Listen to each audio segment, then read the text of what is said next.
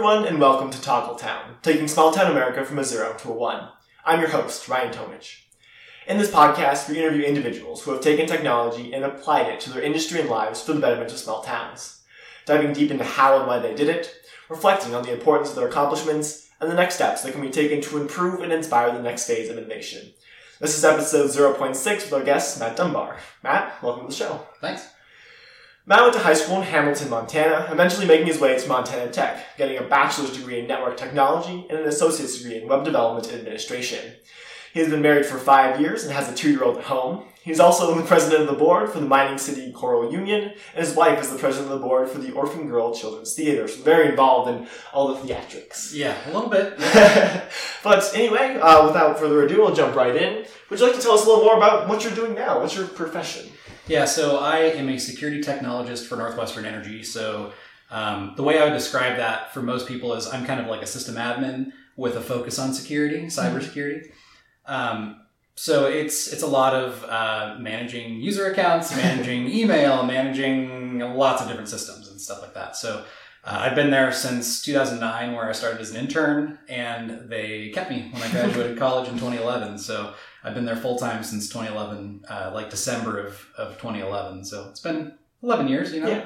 yeah. So um, for some of our uh, listeners or viewers who might not really know what what is like, you know, system administration, what that even is, or kind of cybersecurity, I think everyone kind of has a general understanding. But I guess you dive a little more into specifically like what is your like job, I guess, as far as the Yeah. organization is concerned? Yeah, so system admins, I mean, they, they range in all kinds of things. We have people who are, are really truly system admins who, if you are trying to set up a new application to do something at Northwestern, you would have someone create a server and then they bring it into your environment so that people can log into it and they can use it and do all that stuff. What I do is more of the, uh, I set up user accounts for Mhm. people. So if you're a new employee, I might be one of the people who would set up a user account for you and give your password to your supervisor so that you can Yeah. log in and uh, I help set up your, um, you know, we use multi-factor authentication, so you probably use that for your bank account or whatever. Right? Mhm. You have to have a little PIN code to put in to log into your account now. Yeah. We set up that kind of thing. Um, I set up your email. I help train people on um, best practices for cybersecurity, uh, and you know, any anything in between. Like I, I have a very I say I have a lot of breadth and not a lot of depth because that's how a lot of sysadmins they they end up becoming kind of a jack of all trades Mhm. doing a lot of this, and a lot of that. But but um, basically, if you're calling someone because you can't log in, it's going to come to somebody like me. So why don't you give some insight into your routine? So like let's let's say an average week or an average month for you, because like you said, you're kind of all over the place. But what's that look like as far as like practice? It kind of it depends on the week. Um, so sometimes we have projects going on. Like for example, we might be upgrading some application that we use. You know, our email system might be having an upgrade soon or something like that. And so when we when we do those big projects, oftentimes I'll be just heads down dedicated to doing that. Sometimes I'll have to jump off to the side to help somebody with another problem that's a specific thing I work on.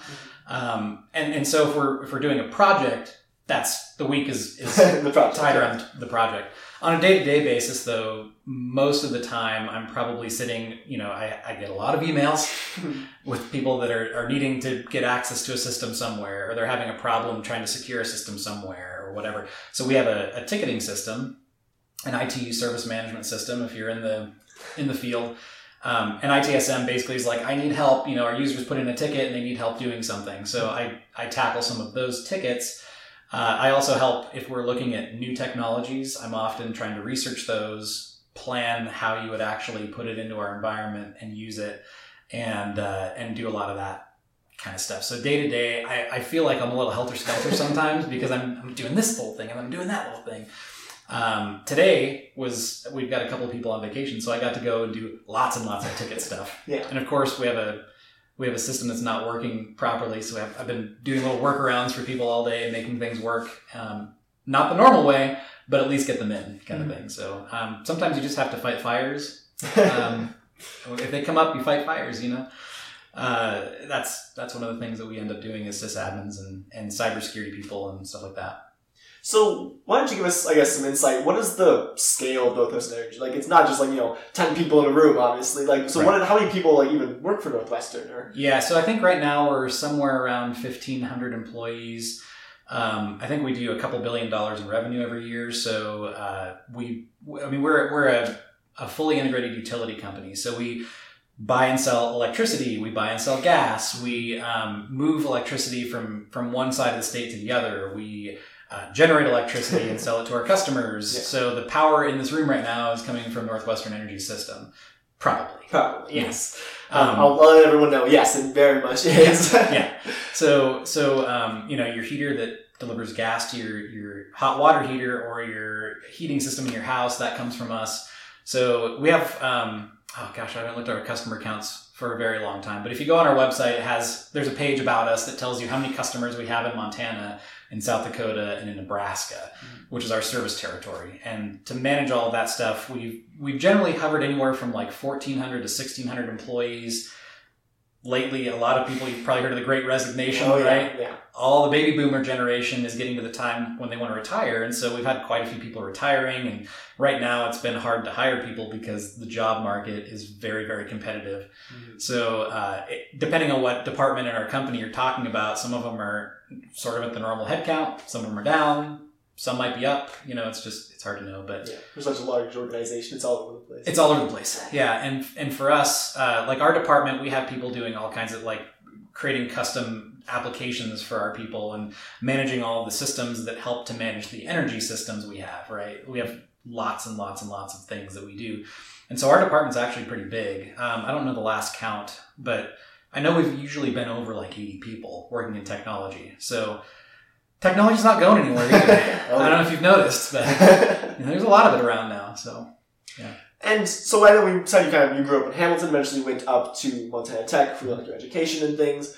Would you kind of give us some insight into like why you got interested in technology, how you kind of got to where you are now, just the story, even like we'll go high school, even before. sure. Um, yeah. Yeah, I, I kind of got passionate before high school. I didn't really know what I was doing. Mhm. You know, I couldn't go and like build a computer or something until I was in high school and sort of learned those things. But um, as a young kid, I loved, loved, loved, loved video games. Yeah. Right. And you, I don't know if you've talked, who else you've talked to, but lots of people in our field that are my age or younger would play video games. Mhm. And for me, I loved playing uh, PC games specifically. You know, I played Xbox. We had an N64 back in the day, and we had I had a Dreamcast. I'm one of the only people you'll probably find that never had a Dreamcast, but um, I, I loved PC games. You know, I played Counter Strike back in the day. I played Counter Strike Source. Uh, I loved StarCraft Brood Wars back in the day. So playing the PC games were my favorite to play. And um, it, I had a friend who was kind of uh, interested in computers and stuff too. And so he kind of piqued my interest when I was a young person, and I ended up, you know, back in the dial-up days in the AOL chat room. So I learned to type, and typing in AOL chat rooms, and um, as like a you know 10 11 year old or something like that and playing my my starcraft games with a couple of buddies and stuff so that stuff piqued my interest and then um, come high school i've been playing pc games playing pc games and then they had a class at hamilton that was basically it, it would teach you some of the basic things about computer networking and how to put together the different hardware and what the hardware is doing and so we ended up building and tearing apart these PCs throughout the course of uh, a couple class, you know, semesters, Mhm. and um, and I ended up getting an internship doing that, working for like a PC repair shop in Hamilton. Um, so it, it becomes one of these things where I, initially had kind of gotten interested as a career because I heard about how much money computer programmers make. yeah. Um, we had, we had someone that we knew that told us, oh yeah, my son's making $100,000 a year as a computer programmer. that sounds great. I can be on the computer all day long. I love the computer. And then when I started touching computers and actually like putting them together and taking them apart and thinking about, do I want to sit in a room and type in code all day long in another language and try to, no, that doesn't Yeah. sound like, I like to dabble in things like that, but it's not what I want to do all day long. Mhm. And so high school comes around and I did those classes and I started, t- you know, building computers, doing all the things. And that's when I started going, I want to build my own gaming PC and I want to go, you know, do this thing. And I started doing computer repair and, and found that I liked that stuff and doing, you know, troubleshooting problems and finding resolutions to stuff, not just sitting there and typing in Yeah. code. So would you say like that high school class almost you know like launched your way like your specific I want to do this kind of as a career. That high school class was really Yeah. impactful to you. I think it made me do a little bit of introspection where I, I looked in and said, do I really want to do this thing or do I like this other stuff I'm doing better? And it's just fun. It's kind of, you get to tinker, you know, Mhm. you get to tinker with hardware and stuff. So if you do computer repair, that's you're you're tinkering. Oh, I think this is the problem. You know, let me take that out, put a new one in, or order a new one and put it in, or whatever. And and it's a troubleshooting process. You know, it's it's sort of system. It's almost a miracle I didn't go into engineering or something. I think about things sort of systematically. You know. Yeah. Um, and and that's what troubleshooting kind of is. Let me eliminate all these problems and figure out where the actual issue is, get the root of the issue, and then fix that. And that's I like to do that stuff. And it's not that programmers don't do that; they just do it differently. Mhm. And for me, it, it was I, I wanted to do more of the hands-on hardware networking. You know, all the stuff that you do to make computers talk to each other, and then use them. You know. Yeah. So, uh, you know, we uh, obviously grew up in Hamilton, eventually moved here, and now work here. Uh, all of this really is comparatively, you know, a really, really small town, you know, where most of like the technology buzz is happening. You know, Seattle, Boston, you know, the Silicon Valley, all these really big metropolitan places. But you, I mean, obviously, a lot of people are doing it here. So, would you like just to talk about some of those challenges of maybe being in a small town compared to you know places where there might be more opportunities and things? Yeah, I, I would say that um, one of the one of the things about the small town is like there's a few big players, right? There's a few places that employ almost all the technology people. So Northwestern's one of them. Um, we have a town pump in town. They have kind of a, a decent sized technology department too. Montana Tech has some technology people. So like there's a there's a handful of places where you can kind of get in and get a job, and, and then otherwise it's all small shops, right? Small businesses that have maybe 50 employees or less and they need an IT guy to come fix all the stuff and do everything for them. So if you're into that, that's fun and you can kind of be the jack of all trades in those jobs too for a smaller shop.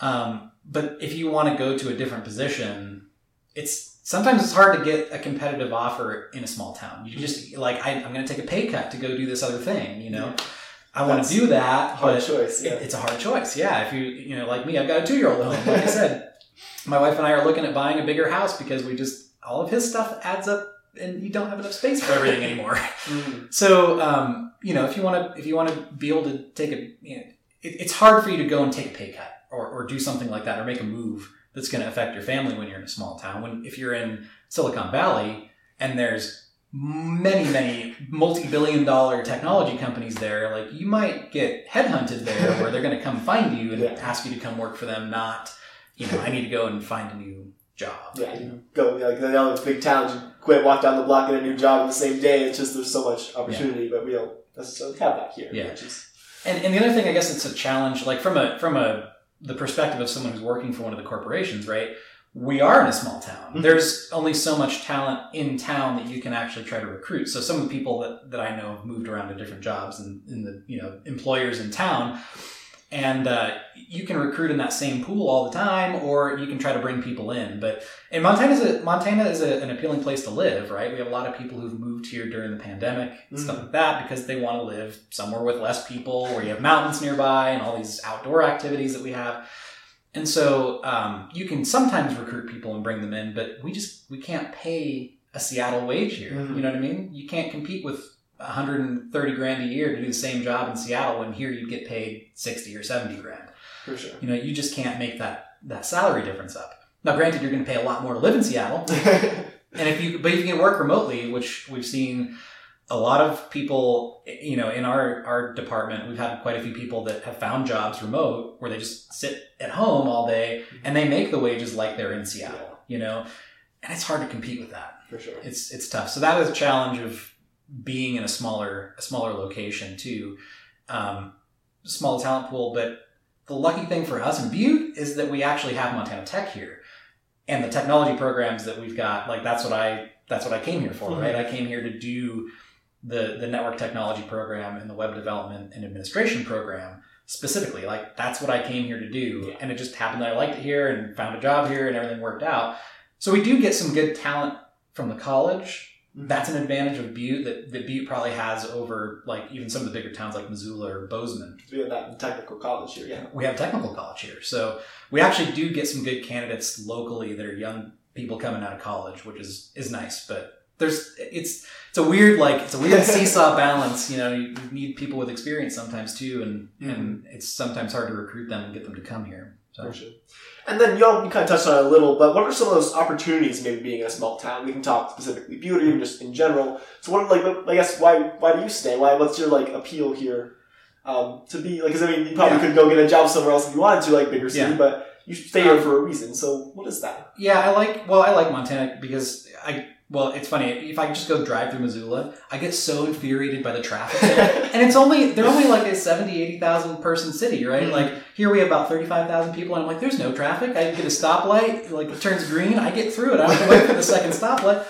So I kind of like the I like that we are a, a smaller population than a lot of states. I mean, we're the fourth largest state with one of the smallest populations, so you're not crammed in with everybody in the city Yeah. which is nice and it's appealing. And that means we have outdoor activities. You know, I like to ski. I've got a dirt bike in my garage that if I can ever get it running, I will go ride again. Um, and and you know, if you want to do those kinds of activities here, you can. It's it's nice. It's a nice place to go and and hike. And I actually had a friend from Colorado in college who skis.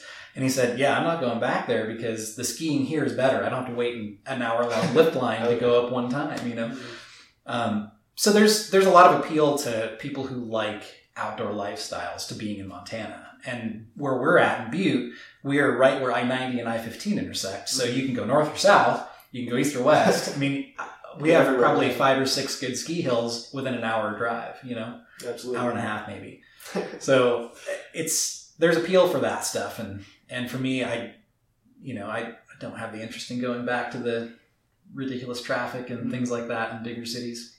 Just my preference, you know. Yeah, I mean, a lot of people. I mean, that's how we survive. and People love that idea of the small town, small community, tightly knit community for sure. Yep. Um, and I guess we'll kind of jump back to more of your career, maybe your um, position. What is maybe like how you what you do there affect us as a small town, right? Because like obviously the well, you know, cyberspace distance doesn't matter. The same risks that exist for us exist for other places too. So, kind of, what is the I guess you know two-factor authentication, doing stuff like that. How does that affect our community?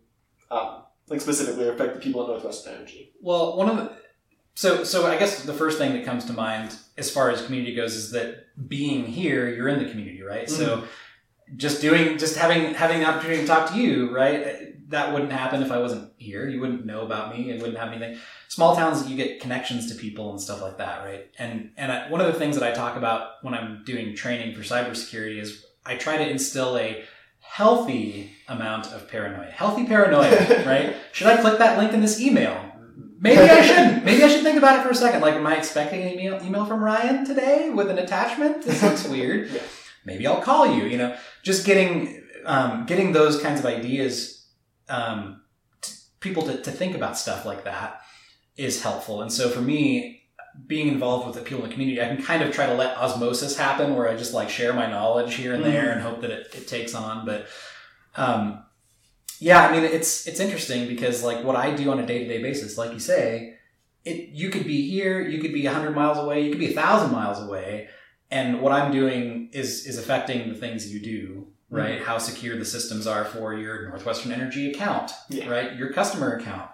You're a customer of Northwestern Energy. You don't want your account to be breached because maybe you use the same password for Facebook as you do for your energy Yeah, account that's- and your bank. Don't do that. Don't do that. It's bad. But but yeah, I mean, um, just trying to just trying to share knowledge and stuff is useful being in a community. But I feel like the other thing that that is advantageous for you know Butte at least is having some big employers like Northwestern. We make decent money there, and we spend it in town too. So businesses and stuff that are local benefit from having having you know technology people here and Economically Um, speaking, it does great yeah. for the community. yeah, it's good. It's good to have, and, and we have a couple, like we have a, a huge bunch of fiber and stuff for the internet traffic that goes across our country goes through Butte. Yeah. And so we Just actually like have, highways, yeah. yeah, oh yeah, we got a lot of highways and we got a lot of fiber running by it. And so for, for Butte, like it's good for us because we have a few companies, you know, Zayo Networks, they, they have a bunch of fiber in town and stuff like that. And they employ people who make money and spend it in Butte too. So even if you're just talking about the economic impact of community stuff, it's it's nice to be you know able to to actually donate money to the charity organizations that we work with, you know, and, Mhm. and participate in those things and, and have those opportunities. But that was probably a, a weird random answer, but uh, yeah, community community is kind of what you make it. So it's it's like a you know it's a hard that's kind of a, it's a tricky question, but there's a lot of different touch points in our community that you can be a part of if you choose to. For sure, and you answered perfectly. That's exactly what I Okay. was looking for. Yeah, and um, I guess this is even because I think a lot of people maybe in the community don't necessarily understand the risks associated, you know, clicking that link or doing Mhm. things. Um, because I mean, you guys are critical infra- infrastructure. You know, middle of winter and gas goes out, that's an issue for our town. So we even talk about some of those risks of you know why you need to think about it before you like click that link. Why is that important for people to think about? Yeah, so I can give you a couple examples. Okay, all right. So um, everyone goes, "Oh, well, I fell for you know I fell for a phishing thing, but it's not a big deal. Whatever. They're not going. to I don't. I don't have access to anything, right? What people don't think about is that um, your account, no matter what access it has, can be used as a little pivot point, right? Like I need to pass you the ball before I can get the ball to that guy. So ultimately, I want I want to get the ball over there. You know, I want to breach that system over there. So if I can get right here first and then pass the ball that way and breach that system, then I can jump over to this one. And so phishing is one of the big things that comes up in almost every breach that you read about on the internet, right? One example, Oregon State. Mhm. Their um, can't remember which which department it was, but one of their departments that has to do with like licensing or, or taxes or something. I can't remember what it was. Was breached. Mhm. Eleven of their employees clicked on phishing links.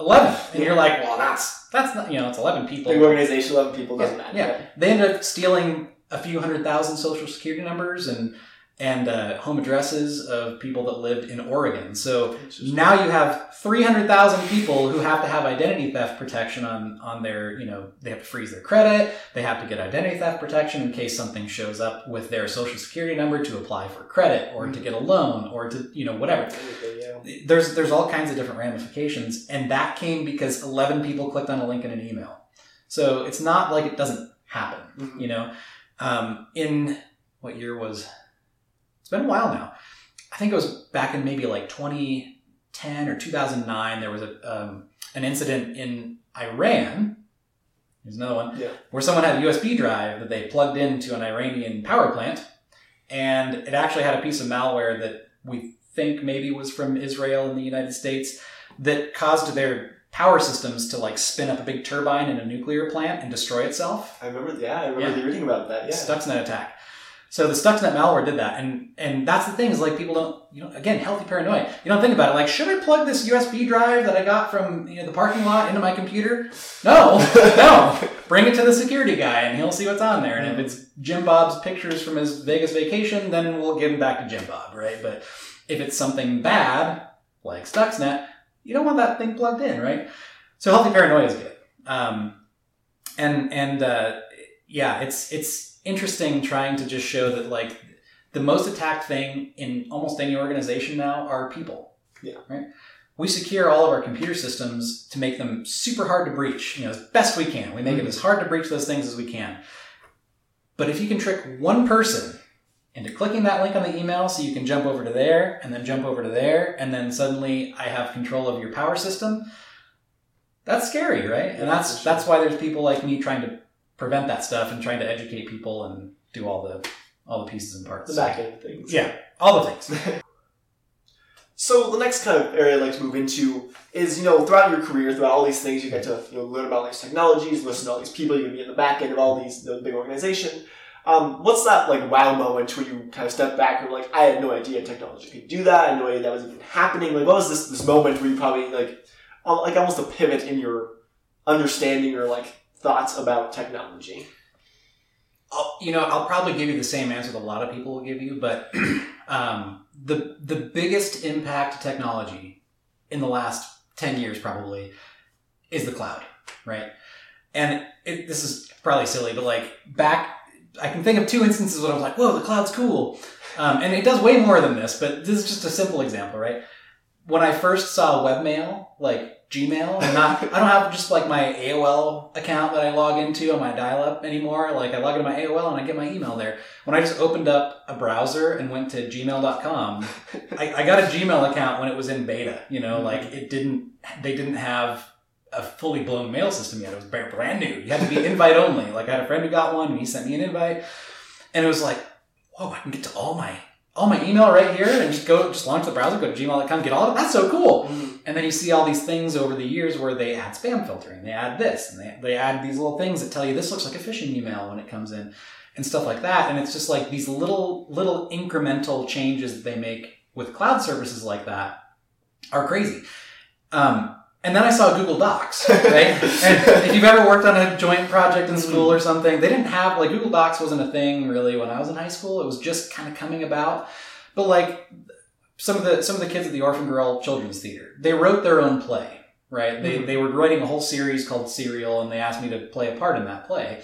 And so I ended up going in while they were writing one time. They they shared a Google Doc with me, and we you know I'd seen it before this, but like when you get into a Google Doc and you can see oh so you know Ryan's right here looking at this part of it, and he's oh he's typing something new right here, and oh here's you know Christina she's doing this thing over Mhm. there, like being able to have multiple people editing a document simultaneously and see what they're doing was just like dude, that's awesome. You know, and so those little, it seems like a dumb thing, and because there's the cloud does so much more than that, right? Cloud storage is huge. you can run your entire business in the cloud. You don't have to have any servers anymore if you don't want to. You can run them all in the cloud, and there's different things you can that has trade-offs, I guess Yeah. I'll say. There's trade-offs of doing it that way, but the technology has come so far in the last 10 or 15 years that it's just like, you know, Dropbox exploded and now everyone has cloud storage um, that stuff is is like it changes the way we do everything.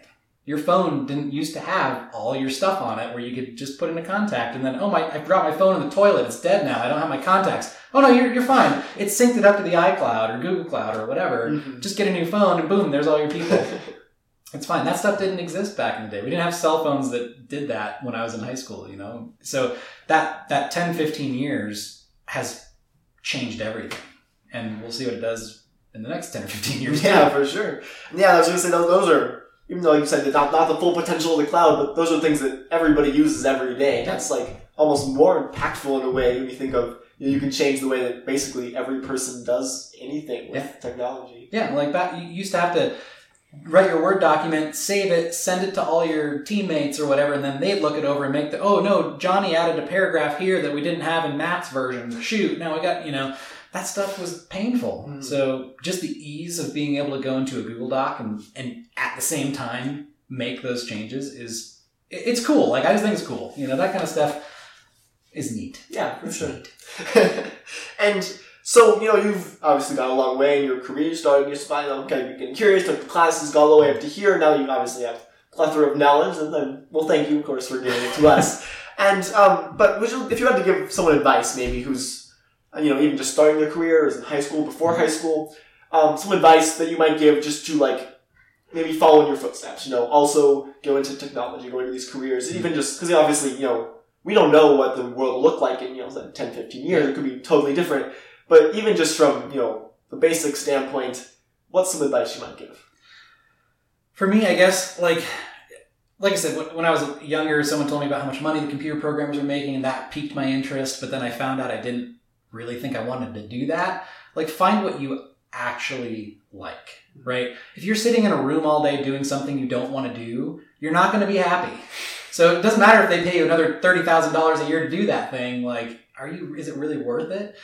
So for for anyone who's a you know interested in the technology field, explore a little bit. Like, figure out what you like. Play with stuff. If you like putting together computers and you just want to do computer repair forever, that's fine. You don't have to go and go to college and do a sysadmin thing and do what I did. Like you can you can do all that stuff without a college degree if you want to. Find what you like. You don't have to go and and you know do what something else you know do something else that somebody wants you to do or do something that sounds appealing and then you find out you don't like it. You know, don't be afraid to change it because you can pivot and do different things in technology. Um, it, that that's probably the best advice I can give. Find what you like. For Find what you enjoy. And of course, as kind of a conclusion, you know, classic Toggle Town fashion, what is your favorite kind of ice cream? Ooh. So I, my sister always gives me a hard time for this too, um, because she says it's disgusting. But I've always liked licorice ice cream, hmm. black licorice ice cream. It's, it's I've had it since a kid. It turns your mouth like a weird blue color, but it's delicious. Wow. Thank you. and it's almost uh, of all the people, you know, we're at number six of you know trying to find the ice cream that they they suggest. I have to say this was indeed a challenge. There was there was nobody in any store, and it's about four or five, who sells licorice ice cream. But luckily, a few days ago, my grandma came back. Um, she was out at the park or went golfing, I guess. Mhm. Um, but the carousel is selling licorice ice cream, and they packaged them up for us. So we'll give a little thanks to them for Yeah. being able to find it. But anyway, Um, thank you for coming out to the show. I appreciate your time. And of course, thank you to all of our listeners for listening in, and we'll see you next time. Cheers. Thank you for watching. Take a moment to like, comment your thoughts, and subscribe to Toggle Town so you don't miss the next interview. We post every Wednesday. See you next time.